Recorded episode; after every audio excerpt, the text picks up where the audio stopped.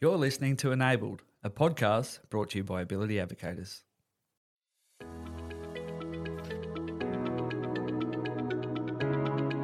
Hello, and welcome to Enabled, the podcast where we talk about, normalize, and celebrate disability and mental health. And today we are also celebrating that Colin is back. Yay, Hooray! everybody's happy. We are. How was your trip? My trip was fantastic. Yeah, do you it's good to get away. Yeah. Any any stories you want to share with the group? What stories? Our son broke his leg. Disaster. First night we were in Melbourne. Ugh. Yep. Motorbikes, man. Well, it was a scooter. What's the what's what's the difference? Other than a scooter doesn't sound as cool. Not that motorbikes are cool. They ah, are Oh, not. They're death are cool. machines. Vespas are cool. What's a Vespa? A scooter. Okay. Scooters are generally automatic and they don't have any foot pedals. Oh. So it's like, you know, accelerator, brake. That's it. What are foot pedals on a you- motorbike? You need foot pedals because you've got to change gears and put your foot on the brake. I didn't know. There's Got- foot stuff. Right foot is brake, left foot is changing gears. I did not know there was foot stuff. Anyway, Yeah. let's actually talk about what we're here to talk about. Let's jump into it. I'm super excited about today's episode because we are talking about Stella Young, who I think of as a bit of a legend in terms of disability advocacy because I kind of feel like everything that I know about disability culture I learned from Stella Young. So, Colin, would it be fair to say that you're a newer convert to the world of, of Stella Young? Yes. What do you think? I had not heard about her before you told me about her. Are you a fan? Uh, yes. Yeah, Yeah. Cool. It's it's made me reevaluate Yeah. the way I think. Hey, awesome. So we should say we are talking about her and not to her. I'd like to think that she would have maybe come on the show, but because she very sadly died in 2014 at the age of 32. So she had a disability called osteogenesis imperfecta.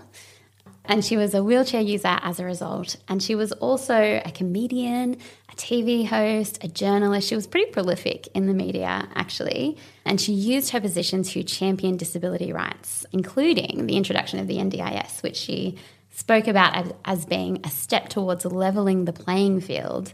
Because, in her words, disability should not equal disadvantage, which I think is fantastic. And she's been in the news again lately. Colin, can you tell us about, about that? The statue. The statue. The statue in bronze. Stawell. Yeah. That, is that how you pronounce it? It's Stawell, isn't it? Yeah, beautiful part of the. in, in Western Victoria, and she had a, a statue erected, and it is a people friendly. Yeah, So you can, you know, it's, an accessible statue. accessible for everyone in the community, in wheelchairs, whatever. yeah. Which Um, I mean, I, I almost don't want to admit this, but to even think about like making a statue, that had not occurred to me. That you Mm. would have to think about accessibility with a statue. But how cool is it? I mean, that's such a Stella Young thing that that they did, and so they should. Yeah, so it's got braille writing and QR codes so you can look up videos and, Yeah, and it's low to the ground. and stuff. Yeah, I, I think Very it's a cool. great idea. So they, so it's her hometown. They memorialized her, I suppose, in her hometown. Yeah, very, very cool thing. And we want to talk about two things, I guess, that Stella sort of particularly promoted and pioneered. And they are something that's known as the social model of disability. And then this idea of inspiration porn, which is this deliberately provocative phrase that Stella coined back in 2014. And she doesn't mean it in a good way. In case you're listening and you think maybe that sounds like it's a good thing, it is not. So let's get started. Let's talk about the social model of disability because that, for me, anyway, was a massive paradigm shift in terms of how I, my default way, I guess, of, of viewing disability. And it's a real pushback against the medical model of disability. We probably can't understand the social model without first talking about the medical model. So, what's what's the medical model of disability, Colin? That would be my question to you. Okay, all right. I'll bail on that one. Okay, all right. Well, so the medical model of disability is this idea that disability is seen as a defect, basically, that it's it's not the way your body or your brain is supposed to be, it's an imperfection or an obstacle to overcome, even a tragedy. There's this real idea of wrongness almost with the medical model of, of disability.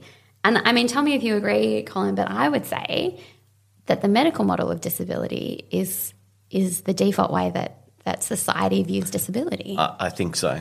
Yeah. Yeah. I, I would say that we probably have all thought that, and and that's what's promoted in in society. Yeah. yeah. And the impact of that, I think, is I mean, it cultivates ableism Definitely. Yeah.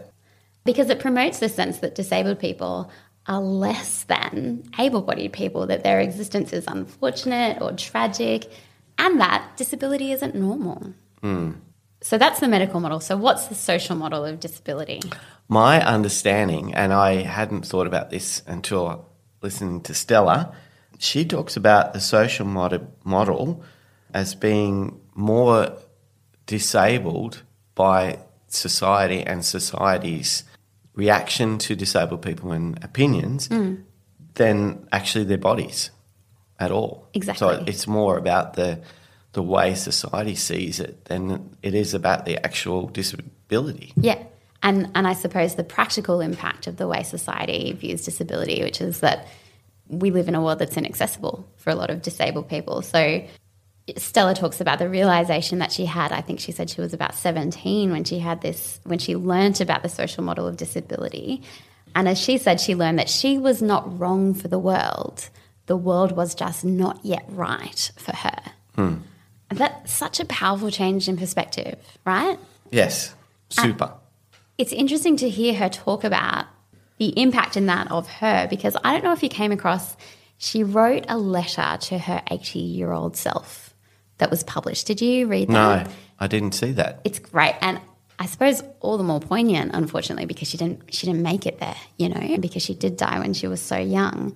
But she speaks about in this letter, she speaks about her time as a young person when she didn't even want to identify as part of the disability community. As a disabled person herself, she did not want to be part of it. She wanted to be quote unquote normal, didn't want to be different, mourned the fact that she wasn't able bodied, which is really that what that really shows us is it's an example of that internalized ableism. That I mean, I don't, I can't speak for the disability community, but I feel like it would be impossible not to have internalized ableism in a, in a world that's saturated with that medical model of disability and the, the ableism that that generates. That's a good question. I think that needs to be asked. Yeah, but I, I, I love the fact that this social model of disability really kind of pushes back against that and it says, well, actually, we're not the problem. Disabled people are, are not the problem. They are entirely worthy of visibility and respect and celebration. And the world needs to wise up to that and fix itself because the world isn't right yet for No. disabled people. No. And that's not something that I suppose the weight is that shouldn't be borne by disabled people. It should be borne by the rest of us and we need to we need to do better. Definitely. And I guess I guess that kind of is a good segue into the next thing that we wanted to talk about, which is inspiration porn, because I think that the reality and the existence of, of what Stella calls inspiration porn is indicative of well, it comes out of this medical model of disability and how it makes us feel about disabled people. So let's talk about inspiration porn. Do you want to take that one, Colin? I had not heard it until again listening to Stella, but the way she talks about it is that it's inspiration porn is really objectifying one group of people for the benefit of another group. Right. I mean, she refers it to the disabled community, but that's generally, I think, what it what it Yeah. is. And so it's specifically when it's where images or stories of disabled people are put out there as these sort of heartwarming or, or, or inspirational ideas. So she uses some examples as like, you know, there might be a picture of a disabled person participating in just like everyday activities like sports maybe or or there might be a child with a limb difference who's adapted to that so that they might write or draw using another part of their body instead of their hands and it's typically accompanied by phrases designed to motivate or inspire you like the only disability in life is a bad attitude or what's your excuse or things like that hmm. these are, are the examples that And you see them all the time. yeah, exactly. But as as Stella puts it, the idea of it is so it's objectifying disabled people for the benefit of able-bodied people to motivate them so that you can sort of look at this person and say, you know, however bad my life is, it could be worse. Like I could be that person. Hmm, which is just a terrible thing to say. Sounds awful. But you, could say- I can think of seeing these things, these pictures and these inspiration porn, and thinking, "Oh yeah, yeah. I understand that." Yeah. But then when you actually think about what you're saying and thinking, that's terrible. yeah. I'd be really interested to hear from someone who has a disability what they think of what Stella says. Yeah, and their experience And of, their experience. it. Because where I suppose she so she coined the phrase back in 2014. So we're almost 10 years on. Is it any different? Hmm. That would be really interesting to to sort of hear that lived experience of what has changed, if anything. Because I feel like those images are still around. Oh yeah, I think so. Yeah. All right. So Stella did a TED talk back in 2014. It's great, right? Yep. Yeah. Fantastic. Worth listening to. And I suppose just to give another example of the impact of this inspiration porn, or more so, I guess the impact of the medical model and how that how that can generate inspiration porn. She gives an, an example of something that occurred in her own life. As a young person, anyway, her parents are approached by a member of the community in her hometown who says to her parents that he wants to nominate Stella for a Community Achievement Award, which sounds great. Sounds great. Sounds Fantastic. like a lovely thing to do. Yep.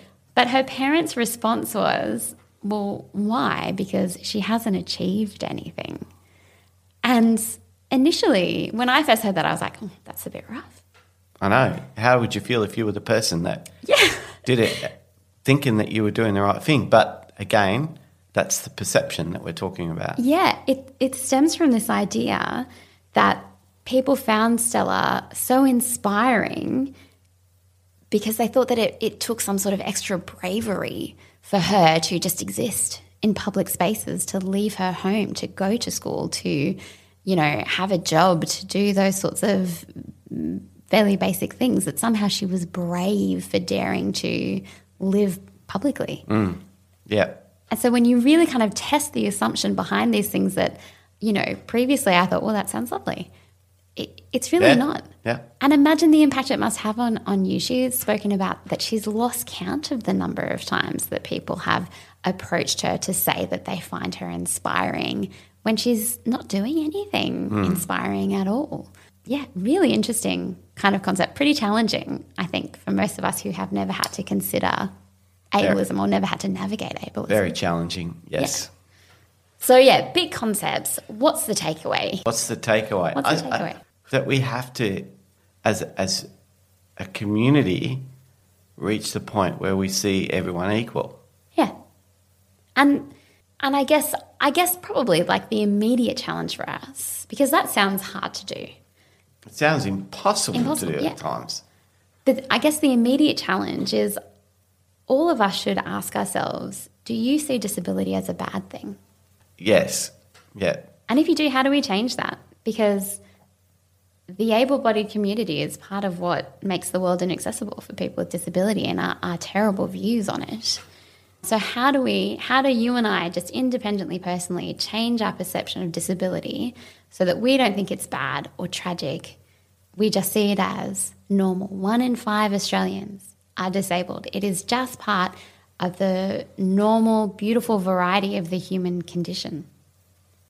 Let's wrap it up. So, you know, big concepts, challenging concepts, super important for us to talk about, I think. And I think super important that we hear other people's opinions. Yeah. So, I, I, I would love to hear Please. what other people thought of what Stella says yeah. and what we talk about. Yeah. So let us know. Hit us up. Uh, hit yeah. us up. That's really good. I like that. Agent K. And yeah, just keep keep talking about it. Keep discussing it. Keep challenging yourself. And we will see you next time. Okay. No, we won't see you next time. We're not on video. All right. This episode is sponsored by Ability Advocators, high quality personalised supports in disability and mental health.